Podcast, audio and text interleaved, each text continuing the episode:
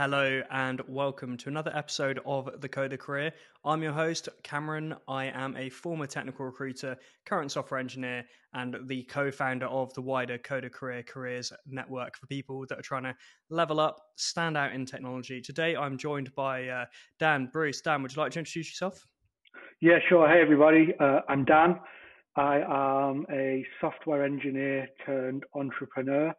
Had one uh, good exit behind me, and uh, hopefully we're going to dive into a lot of this stuff uh, as we talk. Yeah, absolutely. And I think um, something I've gotten really into recently is the whole like indie hacking movement. And uh, I'm aware that you're uh, certainly the because I think you've been involved in setting a few things, right? The one that I met you originally from Albert, I don't know if that was like an indie hacking thing because I think you had employees, right? But um, I know we're both into the kind of building public stuff on Twitter, so definitely a lot of stuff to talk about around now. Oh, totally agreed. Very nice. Cool. So, do, do you want to give us like a bit of an intro in terms of how did you start coding? Because everyone on this show ends up having a different story um, with how they got into the industry and how, how they even found programming full stop. What, what was your start? Yeah, sure. So I started a little bit late. I was I was interested in computers from a, a fairly young age. I built them mainly for kind of playing games on, doing homework, etc. But I didn't really do any coding until I was in my early 20s. I was in the middle of a, an economics degree and it just wasn't gelling. Either I wasn't very good at it or I wasn't, maybe I wasn't even working hard enough. Uh, but I did enjoy doing the economic modeling, was which was what at the time I called programming in Excel. And so I decided to stop with the economics and pursue programming, which turned out to be a software engineering degree.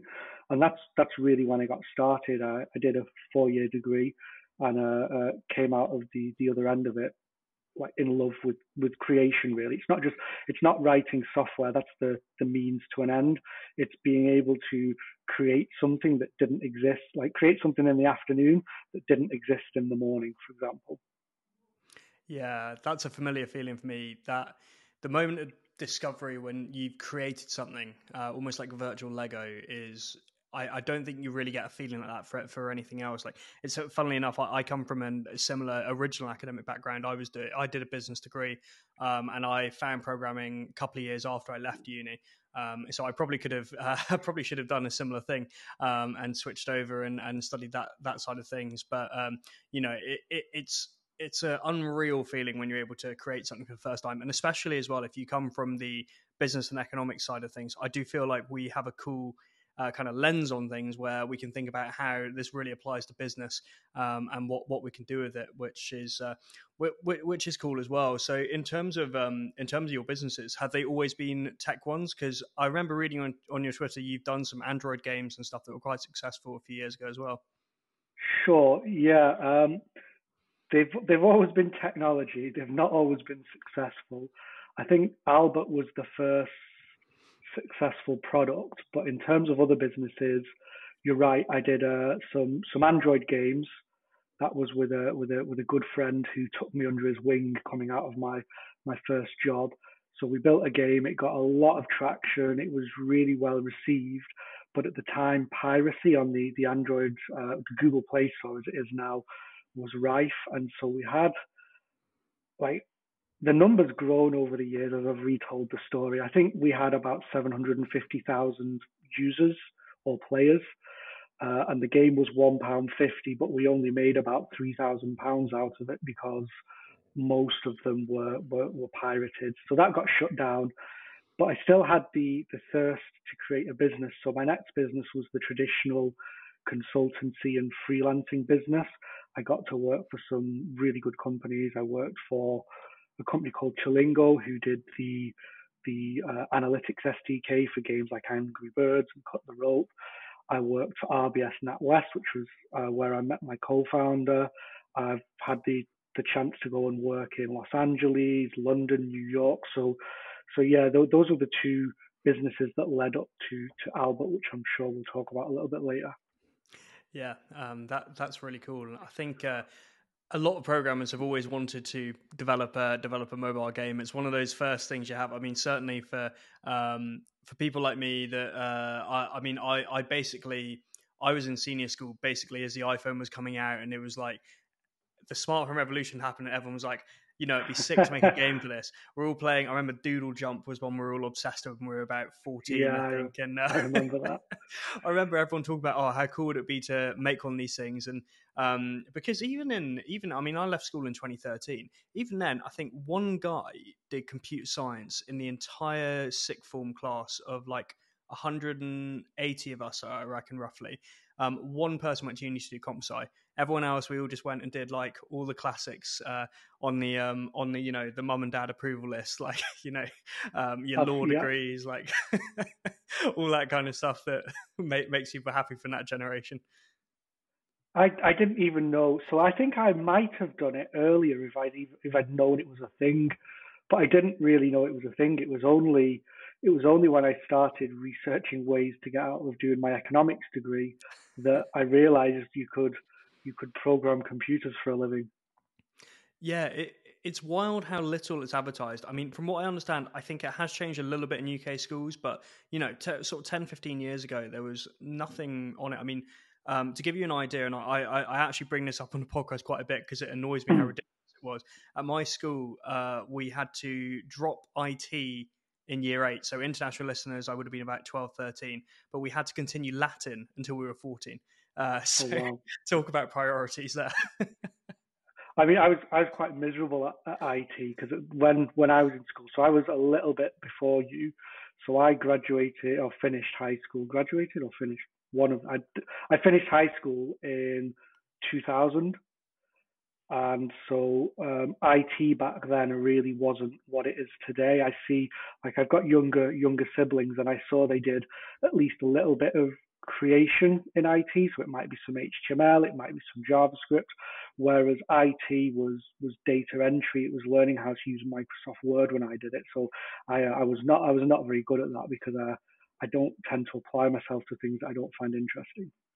Yeah, I think the only thing I ever got out of the IT lessons at school was um, different Flash games.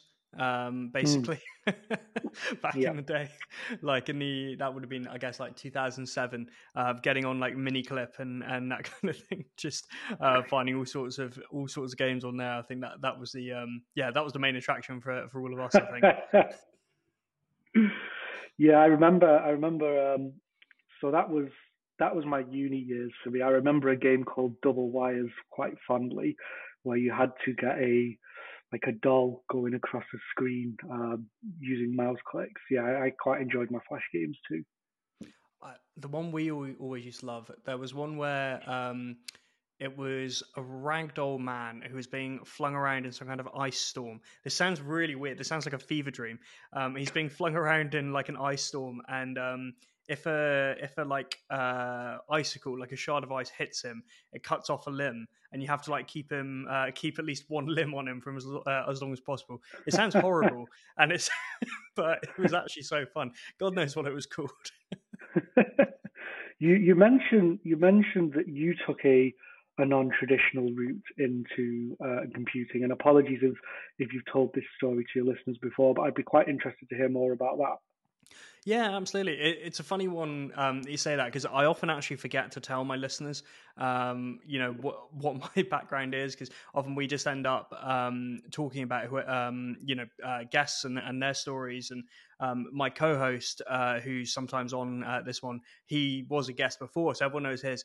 Um, in in terms of mine, I was a uh, so I, I, went and did a business degree because, as I mentioned in, in school, it was kind of seen as like a decent option. It's pretty safe, right? Um, to to go and do a business degree, you, you know, you learn.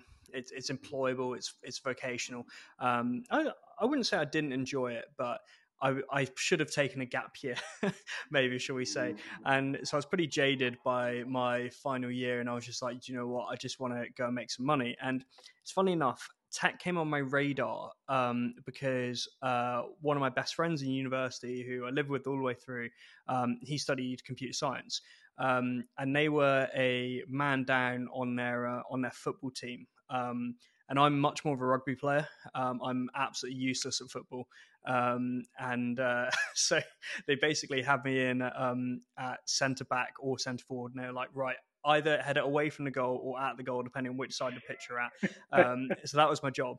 Um, but I got to know all the guys that I played with um, playing football there, and um, you know, they I realized they were all walking into quite good jobs after university, and um, a couple of them were actually saying like, why don't you try and do something in tech that's um, not programming itself? So um, I found out about technology recruitment, and I thought you know, where these agency jobs, they advertise and say you make 100k within two years of leaving uni. It's not true, um, but they, they, what what they use to justify it is maybe one person did it once in the 90s, hmm. uh, and then they say you know it's 100 percent possible, and you know more power to anyone that manages it. I certainly didn't, um, but uh, I went into that and I spoke to the candidates and obviously all the focus was on doing the deals and placing people into jobs and um, I really enjoyed speaking to candidates and, and, it inspired me. And actually, the way, obviously, the way we met, as we were chatting about um, before we started recording, was uh, I moved on to uh, Talent.io uh, because I'd become so jaded with recruitment agencies. I saw Talent.io were doing a platform that was totally different and a real different, uh, radical approach to how we could recruit. Um, so I went over there and uh, I started speaking more and more to the candidates, but then also as well, I realized that because um, we had an internal tech team, I, I, could talk to them, and I found out more about what they do day to day, and and it got really it really interested me. So I started learning free code camp in the in the evenings or, or my lunch times, maybe doing an hour a day of JavaScript. Um, and then gradually, I think I hit this one point where I was just like, do you know what? I just need to need to commit to this. So um, it was classic case. So you know, young young guy, I must have been 23 uh, living in London, um, not earning that much money. Uh, I had to support myself. I couldn't just go. I couldn't really afford to go to a coding boot camp or anything. So um, I took on freelance contracts, um, and I managed to blag one, uh, a freelance contract as a recruiter. Man- I managed. To, I say blag. I managed to agree uh, a freelance contract uh, with a startup where I would recruit for them four days a week, and then um, be their software engineering intern one day a week.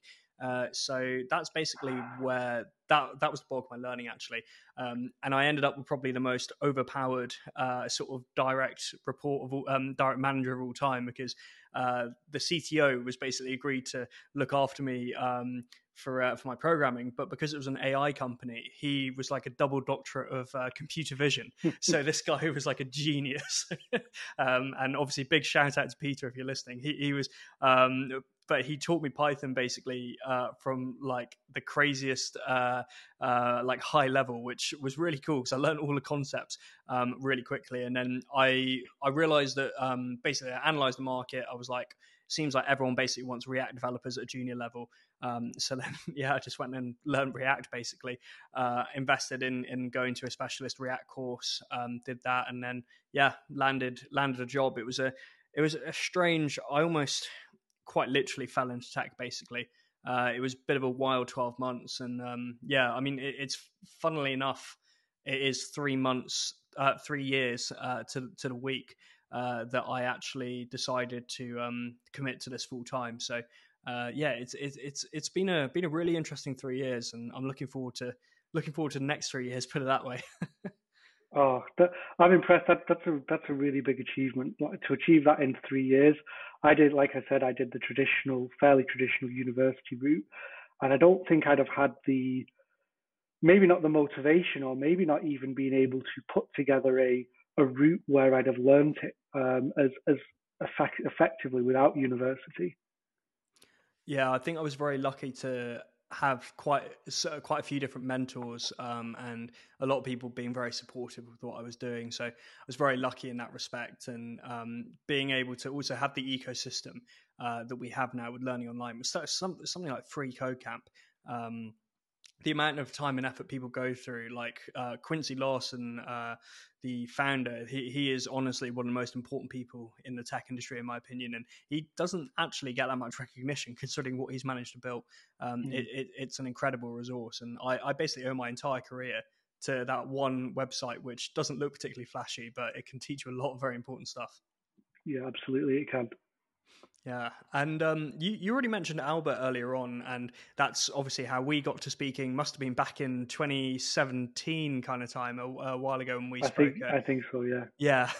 uh, obviously, uh, things went very successfully for you there. Um, mm. I hmm. won't spoil the end of the story um, with it, but uh, do, do you want to explain kind of how you came to the point where you decided you wanted to found Albert, and and then what that journey was like? Sure. I think I've always wanted to to found a a proper business. So when I say proper business, I mean one where I'm not selling my time as a, a freelancer or as a consultant.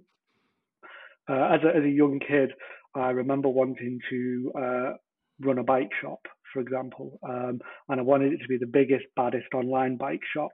And then I came across a company called Chain Reaction, who'd already pretty much sewn that market up. But uh, I met so then fast forward a few years, I met I actually met my co-founder in 2010, 2011 when we were building the the Android app for um, RBS NatWest. Then we went our separate ways. I went to work for the BBC. He went to work for Ubuntu, and we came back together at a, a company based in uh, LA called uh, Virtual Piggy or Oink. And what they were doing was the simplest way to describe it is like a PayPal for children. So helping children spend and manage their money online, but with kind of, yeah, the, the, the safety features that would help the children that you don't necessarily get with a normal bank account. And as we were as we were working there, we were back and forth between. Well, I was back and forth between LA, London, Manchester, sometimes New York, and as a freelancer, I was finding it really difficult to keep on top of my finances, send my invoices, and I I tried everything back then. QuickBooks was mainly desktop, Xero was mainly desktop with with a little bit of an app. And so myself and my co-founder, who's a designer, just decided, well, we can build a, a bookkeeping solution for freelancers that's that's better than anything out there. And it was a bit of a bit of bravado, a bit of ego, and a bit of naivety uh, but I think all those things are, are, required. So we, we quit our jobs, um, pitched for uh, an accelerator by a company called Wayra, which was Telefonica's accelerator. So uh, for any, any of your listeners, an accelerator is essentially a place where startup founders would go to get a little bit of seed money, some office space, talk to other experts. And so we, we landed in Wayra and started burning through our savings quite quickly and realized like the only real way that we're going to be able to build this company is to raise funding. So we we started to build a product and raise try to raise money at the same time. And it was only really when we raised the, the first amount of money and in quite close proximity shipped the first version of our product and people said, Oh, this is actually really good that we realized that we might be onto something. Like I'm I'm pretty sure up until that point we thought, hang on, did we make a really big mistake here?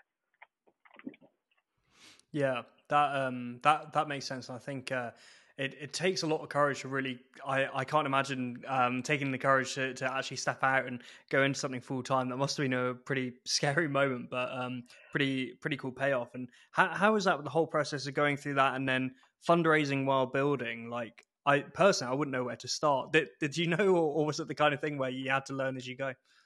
Oh, we had no idea. So um, I've written an article on this, which I'll I'll send to you, and you, are welcome to share around.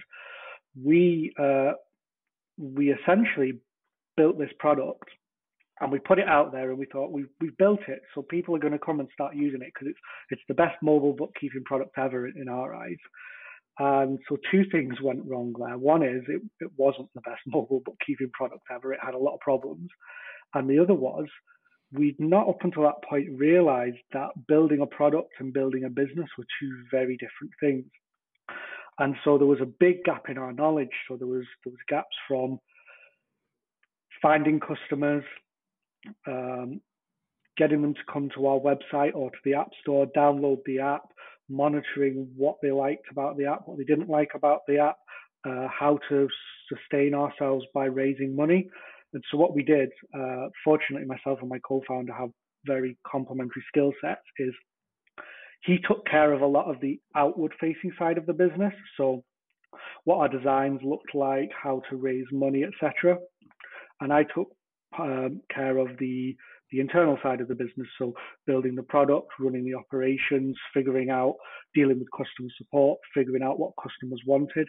And so we both just had to fill gaps in our knowledge uh, that way, essentially. Yeah. And that that makes a lot of sense where finding uh, specializing and, and finding what what works well for you and, and a co-founder um, obviously is so important. W- would you say that? How did you? I'm trying to think of the best way to phrase this. How did you know that your co-founder was the right person to start a business with? Because I think a lot of people um, panic about that and they wonder if they should have more than two or if they should do it solo. How, how would you say people can know about that? He was my best friend, basically. So uh, this is this is a really key piece of advice. There's lots of people asking how you find a technical co-founder or how you find a marketing co-founder. Um, it feels like today we're trying to push founders together, and building a startup's one of the most stressful things I've done in my life. And I think there needs to be, like, if not like a really close friendship, at least uh, like a long, a long running feeling of respect for your co-founder because you've got to trust them. It's all about trust. It's not I'm going to use my skills and they're going to use their skills and we're going to do something amazing. It's not, it's all about I've got to do this thing. I need to trust that my co-founder is going to be able to keep, keep take care of their thing, um, so that I'm not worried whilst I'm doing my thing. And and from his point of view, it was absolutely the same thing. So it's it was trust, and I don't think I'd have. We've had some, we had some really hard times, and I don't think we'd have even got through it, let alone been successful if we weren't best friends beforehand. Mm. Yeah, that's uh, that's really interesting to hear. So, what what do you think about uh, like the entrepreneur first model? To immediately name uh, the only one I can think of uh, that because there, there are these accelerators that do just like basically admit people straight in and then just pair them up. Do you do you think that that doesn't work usually then in, in that case? Because I've heard mixed things to be honest. I think it probably works, but it's not as a it's not by design. It's by similar people coming into a melting pot, and mm. some of them will form lifetime friendships and connections that are really solid very quickly because they've got something in common. There's, there's that instant connection, and some of them will will perhaps even get to year one or year two and realize that the relationship between the co-founders perhaps isn't strong enough and some of them will succeed maybe because they're, smarter than we ever were in that they avoid all the rough experiences and just manage to come up with something phenomenal. So I, it's i can't say they don't work and i've not been in one so i'm just i'm speaking on a hunch. But in my experience the only reason i've been successful is because my co-founder was a fantastic at what he did, and uh, I trusted him with with every single part of the business that that uh, I required from him, and vice versa. Yeah, that that makes a lot of sense. And um, what what advice would you give people that are because we we do have quite a lot of like indie hackers that are curious mm-hmm. about taking the next step that listen to this and um, curious about taking the next step want to get into an accelerator. Uh, are there any tips you'd, you'd give people that uh, kind of help with the process of getting in? Yeah. I think it's important to take it seriously. So, um, a lot of people, um, what I call the tech crunch generation, of, of which I'm one, uh, see these these massive valuations and massive fundraising rounds and massive exits, and they think, right, I'm just to I'm just to go into this uh, accelerator. I'm to hack at something, and I'm going to make a load of money.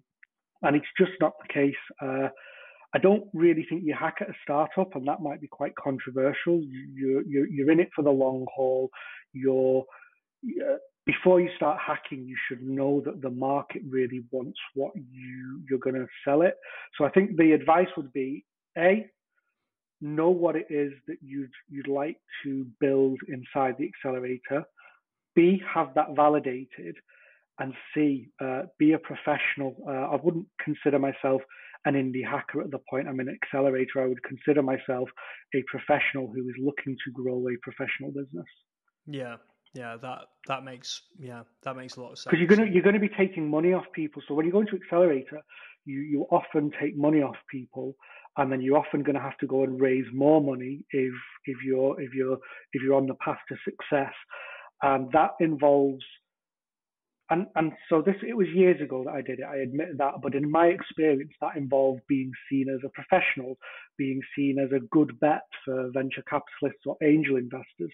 So they needed to see you as the person who was going to succeed in this space, and so it's it's don't downplay how serious getting into an accelerator is.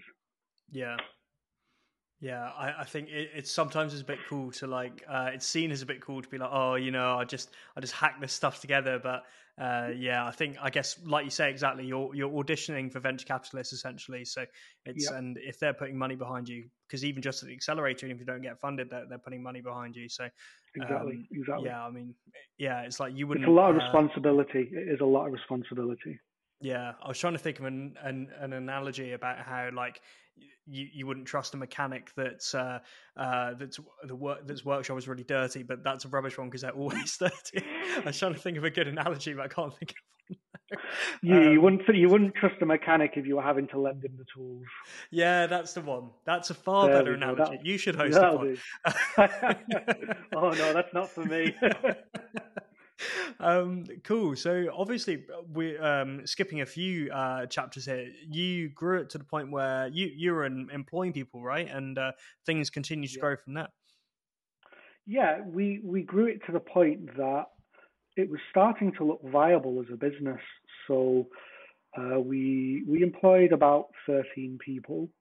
I think it was about 13. Yeah, we'll go with that number. It was it was between 10 and 13 people, and it went up and down. Some of them were were uh, freelancers, some of them were, were full time staff. And we started to bring, and so again, for your listeners, at the time we started building this app, it was it was still just about acceptable to lean on growth rather than revenue. And so it was only about in year two, year three, we started to focus on revenue. But because we'd built a good product and we had um, really good retention of customers. So that means if we acquired a customer and we got them to send two or three invoices, there was an 80% chance they were going to stick around for, for a year at least. And so when you've got customers like that, and we brought in a subscription model, and it was only a very low price, it was just a test, we we started to see that conversion from free customer to paid customer was working and that the paid customers were asking us for a lot of the features we were going to put in a, a much more expensive paid tier later on. Uh, but at that point, um, Santander came along with an offer that we, we couldn't refuse, and we took some advice from a a, um, a crucial mentor and advisor that was with us from the beginning, who said, uh, "Sell your first startup to an early-ish offer because it will give you financial freedom and it will give you credibility. And so we got together, we discussed it, and we decided it was a good offer. Let's take it. How, how did it feel to have uh, successfully had your company quiet? It must be must be a surreal feeling. I mean, I'm sure a great feeling, but a surreal one at the same time. It was heartbreaking, to be honest. It was uh, it was fantastic for a day or two, and then you realise you're no longer your own boss uh, your your product's either going to get uh, integrated into something else or sunset. So it was a very mixed emotion. I think so. My, my co-founder dealt with it better than I did. I uh, I definitely struggled with it for a good probably six months af- after we sold it. Um, yeah, it's it's a tough experience. Mm. It's very it's very honest of you because a lot of the time people like to paint these things like oh it's uh, you know it's absolutely incredible like you know ride off into into the sunset. But yeah i suppose i suppose as well like it, it must be difficult if you uh, obviously i've never gone through selling a company myself but if you've been really going blood sweat and tears into something um, for several years like that then yeah it must be uh, must be hard in a lot of ways and yeah mixed emotions and i'm sure it's uh, um, yeah absolutely it was. Yeah. So what what are you uh, what are you working on at the moment um, well, so the the biggest project I'll get into it in a little bit isn't a uh, isn't a tech business, but uh, the the in the tech side, the the thing I'm most working on is trying to give back. So mentoring, advising, uh, generally just helping people out who either want to become engineers or start businesses or aren't sure they want to be either but would just like to talk it through with somebody. I've been doing uh, a lot of that kind of work. I don't I don't know if I'd call it work. It's a lot of fun, so it's not work. I've just been doing a lot of it. The Coder Career Podcast is brought to you by Code Clan. As the only coding bootcamp in Scotland, Code Clan is a fantastic way for people in Edinburgh and Glasgow to learn to code in person. And if you're elsewhere in the UK, you can still benefit from their remote cohorts. With over 1,500 graduates, 70% of which get a full time job within six months at one of CodeClan's 390 hiring partners, CodeClan is a fantastic place to make a change in your career. CodeClan is also making great strides towards reducing the gender gap in technology, with over 25% of their alumni now being female, with this rapidly growing. With average starting salaries of around £30,000, a world class curriculum, and a forward thinking organisation, CodeClan is the place to be. As a former senior instructor at CodeClan, Colin can tell us even more. Yeah, absolutely. CodeClan is an absolutely phenomenal um, place, place to be, place to work, place to study. It's a coding bootcamp and it does full time professional software engineering and data courses. Um, the software engineering course is called the PSD and the data course is called the PDA. Um, both these courses are 12 to 16 weeks full time. They are fully instructor led, which is 100% instructor interaction. That's one of the things that really sets them apart from other other courses that you can take. For example, you can do quite a lot of courses online for coding and software engineering that are not instructor led and are maybe through like a learning platform. Whereas CodeClan stuff, whether it's remote or in person, they're fully instructor led. You can literally stop the instructor halfway through a lesson to ask a question, and, and if anything, that's actually that's actually encouraged. The whole course is designed to take someone who has very little experience all the way up to a junior software engineer, such that they're able to to become a junior software engineer in an organization. And the course hits on all of the basics, uh, mostly around Python, JavaScript, Java, but as well as that, the software engineering principles and all of the really important fundamentals behind software engineering and coding and clean code. That all gets taught in this interactive, immersive way at CodeClan. One of the great things, other great things about CodeClan is that people often say, can, can I learn like Rust or can I learn Swift or something like that? You actually can't like learn tons and tons and tons tons of things on the course because there only is so much time and there only you can only fit in so many like languages and skills. But one of the great things about it is that it gives you the ability to learn those things later on. It doesn't just say here, here's React and here's JavaScript and whatever else, and then off you go the instructors that you you get on on CodeClan are are so helpful, and they're so good at knowing exactly what people are thinking and feeling at various points in the course because it is a very intensive course. Um, but at least there's between two to four instructors per class, and that's for both remote classes and in-person classes. And everyone learns in the in the cohort at the same pace, which is excellent. It's really good to know that, for example, the way that they teach on the course, which is so important to me. The way that they teach is that they, they use a lot of what we called code alongs. And a code along is where an instructor kind of quite slowly and methodically codes out something in front of the class, whether it's on Zoom or in person in the classroom. And then the class slowly like code that thing together. We call that a code along. And that's actually a really powerful way to learn because you're seeing the actual coding process happen in front of you, but you're also being taught at the same time. And as a participant, as a student, what you can actually do is you can stop and you can have a conversation and you can ask questions. CodeClan is kind of a life changing thing. I've seen dozens and dozens and hundreds of people go through it in the time that I was there. And it was genuinely, genuinely life changing for, for every single one of them. Um, they managed to, you know, get jobs as software engineers, you know, junior software engineers in the industry. And even now, uh, being a couple of years uh, ago that I worked there, I know many of the people I know are now mid mid level, kind of senior level engineers. So it's having a huge impact on people's lives and in a way that I couldn't even I couldn't even describe. It's pretty awesome. Um, to get more information about CodeClan, go to codeclan.com and slash events, codeclan.com slash events to learn more and to register for a workshop. The workshops that they do are kind of like a way of you figuring out if you want to come along to CodeClan and, and, and join and join up and, and and do the course. And it's a really great way of figuring out if if this is the sort of thing that's going to be useful to you. Please give it a try if you're thinking about it. I highly recommend it. It's absolutely fantastic, genuinely life changing. I think the biggest piece of advice I'd give to to anybody is that it's a much more creative field than than people think. So people think of coders and software engineers and programmers or whatever you'd like to call it, as you see in movies such as Swordfish or or people who sit in rooms with their hoodies on and they don't like to talk to people. When when in reality it's a really creative field. You're you're creating a product that tens of thousands, hundreds of thousands of or even millions of people are going to use. And so just coding in itself isn't isn't the, the hugely useful part. Like I mentioned earlier, it's a means to an end. So having a lot of interest in other domains, whether it be business, whether it be crocheting, whether it be just, just any other hobbies you've got that are a creative outlet, are likely to A, feed into how you solve problems, but B, also be problems you might want to solve in the future with the software you create.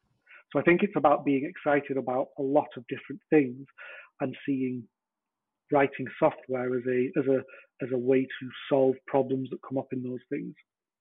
I, I really love that because one of the biggest pieces of advice I always give to people, uh, whenever someone says to me, "I've been learning to code, I'm stuck in tutorial hell," um, you know, free code camp's great, but I've been going through the hamster wheel of doing all these tutorials, um, but I don't know what to build. I say to him, um, keep your notes app handy or literally go old school and carry a notebook around with you mm-hmm. and think mm-hmm. about for a week what problems do I face my day to day life, ideally that are quite unique to me, some kind of hobby or interest that I have.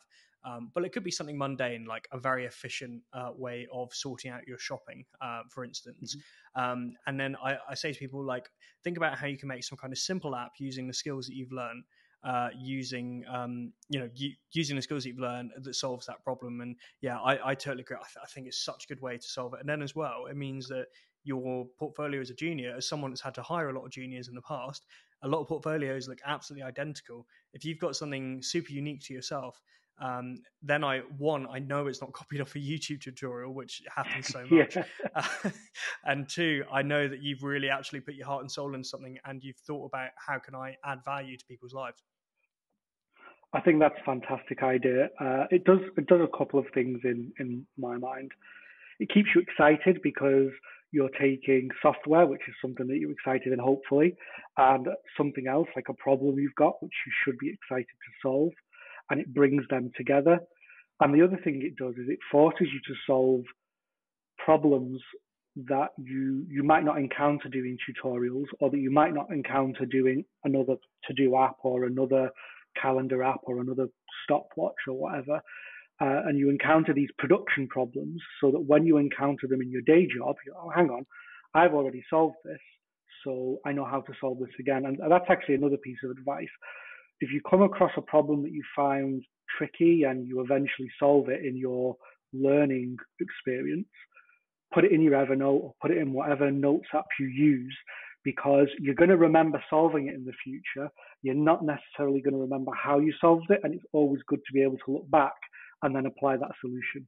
Yeah, I've got a whole folder on my personal Notion of like code snippets uh, for like really mm. common stuff. Like mm-hmm. it's just annoying little things like making uh, like with with Node with Node.js stuff, like just the annoying repetitive, like basically all the CRUD tasks. Um, it's like yeah. I know how to do it, but it's one of those things like sometimes, especially if it's first thing in the morning, uh, like I'm just like, do you know what? Just gonna have a quick look at the cheat sheet, or oh, I can't remember how this AWS service works. Oh, cool, I've written a cheat sheet for it.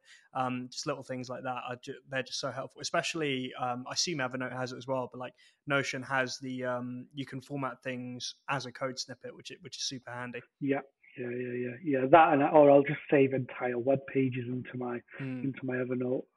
I'm a bit old school with the Evernote, maybe. Yeah, that that's a good idea as well. Just just straight up saving men. I, I didn't even think to do that, which is uh, it's a good idea. And actually, we we've uh, we've name dropped a uh, a bit of code uh, so far. Um, for uh, what would you say for people that are they're trying to maximize their career in the industry early on? Let let let's say uh, that someone is, for sake of argument, they're 18, leaving senior school now. Uh, they decide they're not going to go to university. They want to get a job as a software engineer. Not mm-hmm. sure exactly what. Um, what would you advise them to learn if they know nothing right now, technology wise? Oh, that's a really good question. So I'm a bit biased, and I'm going to say uh, JavaScript.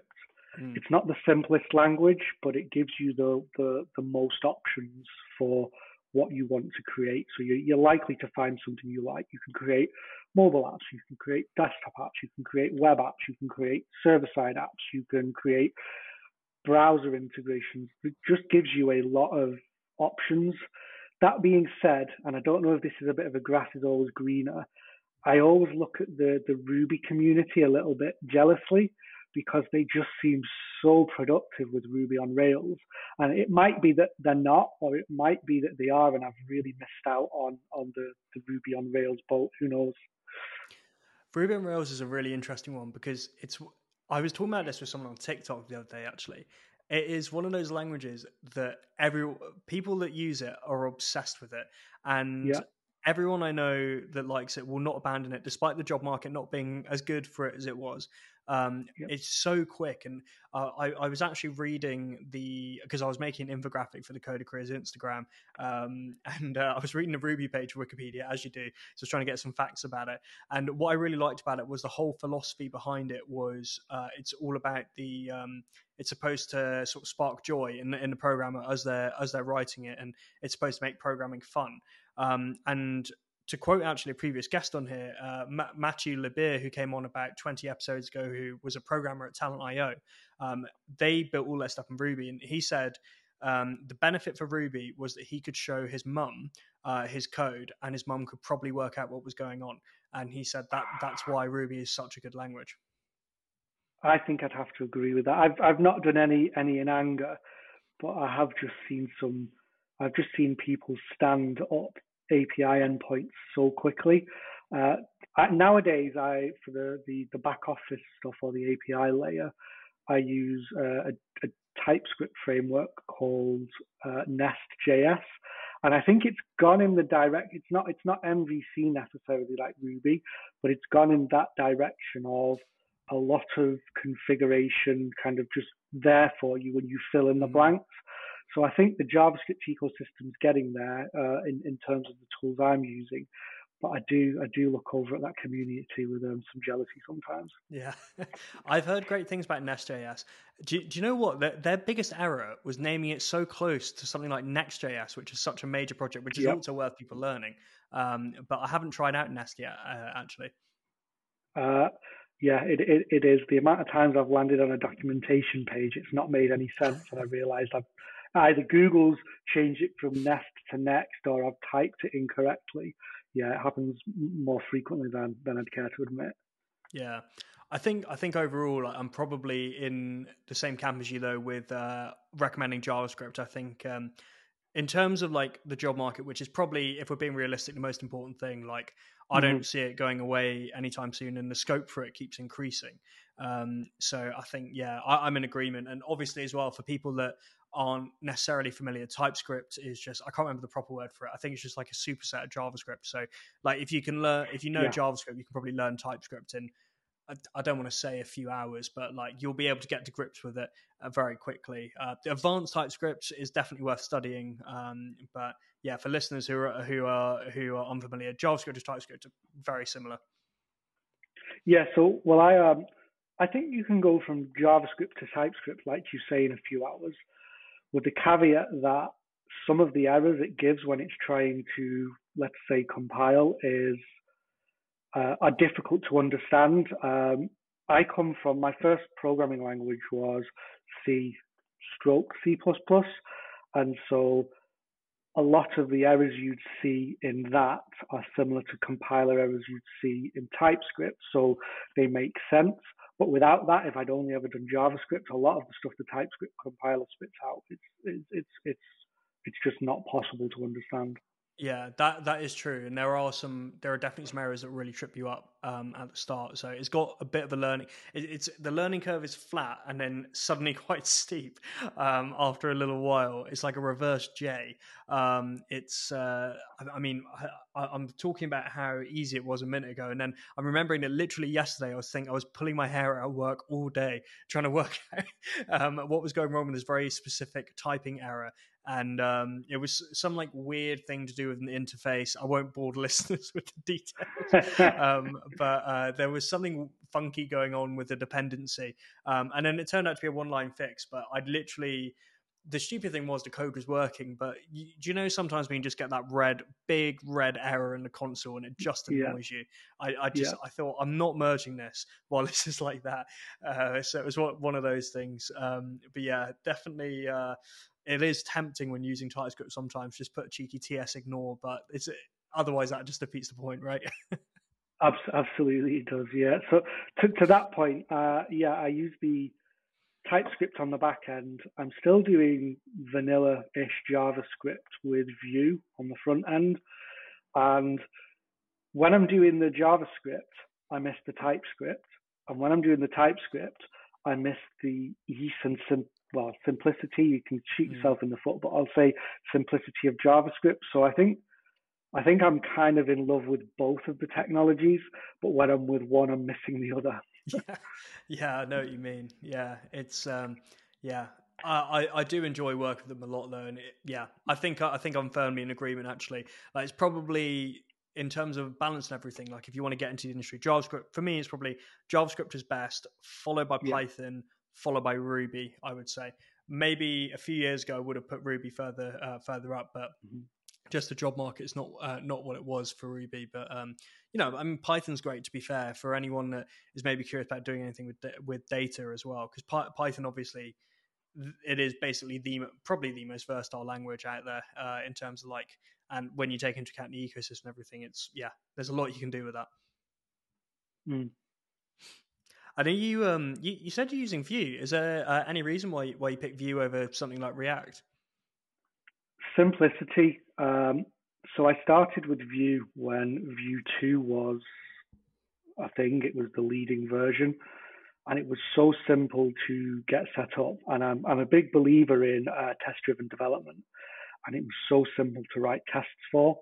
So when I was doing React, I was always having trouble writing tests that integrated with the store. I came up with a solution, but it felt heavy. And writing Vue, it was much simpler in Vue 2. That being said, I've now moved to Vue 3 and um, it's starting to feel a bit heavyweight again. So uh, I don't know, like maybe it's time to recheck out React. Maybe it's time to look. I've heard good things about Svelte, or or maybe it's time to just stop whinging and stick to a technology for more than five minutes for once. I don't know. I can relate. Yeah, I tell you what, I've heard good things about Svelte. Like, uh, it is very firmly on my list. I've, I've, got my next front end tool to try is Svelte, next back end tool to try is Rust. Uh, like that, that's my immediate priorities. I think. I think I think they both sound quite exciting. Yeah. And um, you, you, said uh, there's there's one major focus you're working on right now. What what what what are you working on right now? What's your big project? Oh, this this is this is a, a crazy regulatory issue. Uh, it's it's not related to tech. It's uh, so I bought an apartment um, four years ago, and it's really boring, but it has massive structural issues, and so I've spent. I think I know where this three, is going. Yeah, three cladding? years of it's. Oh. I wish it was cladding. Oh, I is it not cladding? cladding. Oh. Yeah, no, it's. So yeah, I bought an apartment. It's really nice. I'm sat in it now. A really nice apartment, and it's just got structural issues to the point that there's talks of demolition. And so I, I don't. This is a segue, but I am going to take it back to to something interesting. And so I've spent the last three and a half years of my life almost full time fighting that. So it's become a big legal issue. Now, the, the, it becomes interesting again because I don't think I'd have been able to manage this battle if we hadn't gone through a lot of the operational and legal issues with running a startup. And so I've approached it like it is my startup. and so that's made it much more manageable. But yeah, it's taken up all my time for the last three and a half years, realistically. Mm. Well, I mean that that sounds yeah, that sounds really tough. But um, all, all the best uh, with with that. I think uh, yeah, is that is that are you trying to deal with like local government then? Is that the focus or? I'm trying to deal with anybody who will listen. Ah, but uh, so so the, the, the positives of it are I've I've learned a lot about other like we we spoke about other domains, and so I've used this as an opportunity to learn about the legal frameworks that govern uh, new builds and um, leasehold properties. I've learned about engineering of buildings, and so who knows? Maybe one day I'm going to sit down and create a product that means nobody else has to face this. Yeah, that that sounds cool. I mean, it's uh, obviously um, it's kind of an, an extreme version of what we were talking about earlier, like where sometimes we find inspiration from problems that we find uh, find in life. It's so, absolutely that. It yeah. is absolutely that. Yeah, yeah. Well, yeah, obviously, um, all, all, the best from uh, from my side with that because uh, thank yeah, you. I mean, uh, yeah, I, have I've heard of similar stories, and yeah, um, it is uh, yeah, it's tough fighting with the uh, fighting with, with this sort of thing. Um, Indeed. Yeah. yeah, I um I live in a, the biggest problem with the place I live in is uh, there's a cat that lives downstairs that drops uh, half dead rats in the stair. I live in a big tenement block in Edinburgh, uh, and uh, ah. we get it's very cold, which is great if you live in Scotland, uh, and great yeah. if there's a cost of living crisis with the heating. Um, and uh, secondly, yeah, there's a cat that loves to drop um, half dead rats in the in, in the stairwell my my my family's from Glasgow, so my grandparents grew up in in Glasgow, um, and and so my my my mum was born there. So I've I've been back and forth to to Edinburgh and Glasgow a couple of times throughout my life. Oh, nice, nice, yeah. Mm. Um, I, it's a funny one for me. Uh, as as listeners know, obviously, I um, I spent so long down south, uh, basically from childhood, that uh, it's weird for me being in Edinburgh with it technically being home, but kind of not, because um, I didn't. Uh, it was one of those things. I took the opportunity to move here with COVID, um, but yeah, it, it's funny because uh, down south, like especially going to school down there and everything, um, all my uh, all my friends would rib me about uh, sort of being Scottish and all the rest of it. And then I'm up here, I'm like playing for a rugby team and stuff, and just get ribbed and um, made fun of being English. So you can't win. no. What's what's the tech scene like there? It's good, you know. Um, it, it's underrated. I think it's um, obviously I would say down south like London and Manchester are, are, are, are big too, and then um, up here, if you were to combine I would say like combining Edinburgh and Glasgow's tech scene is usually what most people do because the cities are so close together. Yep. It's probably um, maybe around the same size as Manchester's tech scene, maybe a little bit bigger if you combine both cities. Um, so there's a lot going on, and there was a big boom, um, particularly post 2008. It's it's a bit quieter now. Um, yep not quieter. It's just uh, it's it's it's growing more steadily. Um, but we have the, uh, the, the big companies like Skyscanner um, have a huge presence here. Um, a lot of games tech, obviously Rockstar have got a huge office here. Um, not been a great few weeks for them, uh, um, obviously with all of GTA Six leaking. Um, but they they've got huge op- uh, operations up here, and then FanDuel are huge here as well. Actually, Colin, who is the co-founder of the Coder Career and um, hosts the pod as well, he he works for them. Um, I work remote um, for for a company in London. Um, but yeah, it, it's good. I think it's one of those ones that it's um, benefited quite a lot for, from COVID because I think a lot of people that were working uh, in London during COVID made a similar decision to me uh, to move back up here. And um, yeah, I think uh, there's a lot of a lot of people in the tech industry here that are weirdly working remotely from somewhere in London. So um, it's it's a weird quirk, but yeah, there's there's quite a lot going on here, and we're we're holding some events periodically in uh, both cities actually. So it's been cool meeting people um, across the across the scene here. It's good. I love how and and uh, how when you're in Scotland, Manchester's down south. Yeah. when we call it the north of England. When you're in London, anything north of Watford is is the north. So that that tickled me a little bit. yeah, it is, it is weird. Like people, especially with my accent as well. Like when I say down south, and I could be talking about Newcastle, and uh, it looks like.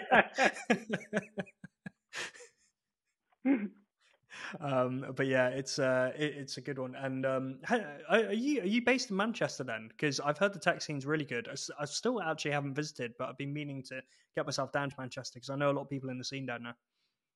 Uh, I'm not. So I'm. Uh, so you know London. I'm right by King's Cross in London. Oh, oh nice. And uh, so I spend a fair amount of time near Manchester. My parents still live in Warrington, which is essentially in the middle of Manchester and Liverpool. And so I go back and forth to there, and I've got friends in the in the Manchester tech scene, and it seems it seems a lot more like a lot more relaxed and a lot less finance focused than the London tech scene is my mm. take on it, which which is a good thing if that's what you're looking for, and a bad thing if you're in fintech. And I don't know which end of that spectrum I sit on yet at the moment. Yeah, fair enough. Yeah, it's um, and I guess with COVID as well, like the fact that the UK is such a relatively small country, we can basically be mm. in any city mm. uh, within the day. Like, um, so I guess we're going to be able to be more location agnostic now. Um, which is uh, which is nice um, as well. But um, yeah, I mean, thanks so much for coming on um, today as well. Uh, and it was a really interesting chat, really cool. And I think this is the first time we've ever had an entrepreneur who's exited uh, from their company, which is uh, which is really cool to hear about that. But was there anything else you wanted to um, sort of bring up uh, or, or, like shout out while, while, while you're here? No, I think I'd just love to say good luck to anybody who is an indie hacker or anybody who wants to start their own micro business or even VC backed business or, or, even people who just want to get into the scene. Uh, best of luck to them. And I hope that if they have any questions, they can find me on Twitter, they can find me on LinkedIn and, and reach out and just ask away. Yeah, uh, Dan is definitely a great follow on Twitter. I, have been we've been connected on there for quite a while. I'm always interested with uh, what you have to say on the uh, on the tech scene. So definitely people should uh, drop your follow on there. And then if if you, if you can find the time, please do follow me as well. If you're not already, it's under Cam Blackwood 95. Uh, and then the Coder Careers Twitter, and in his absence, Colin Riddell, of course, as well. All those links will be in the description. Um, but yeah, it's been awesome having you on, Dan. Thanks so much for taking the time. I've had a great time. It's been really cool. No worries. Thank you so much for having me. Brilliant. Well, and thank you as well, listeners, for tuning in. We are back in your inbox every other Monday. This has been Cam Blackwood, the Coder Career. We'll see you next time.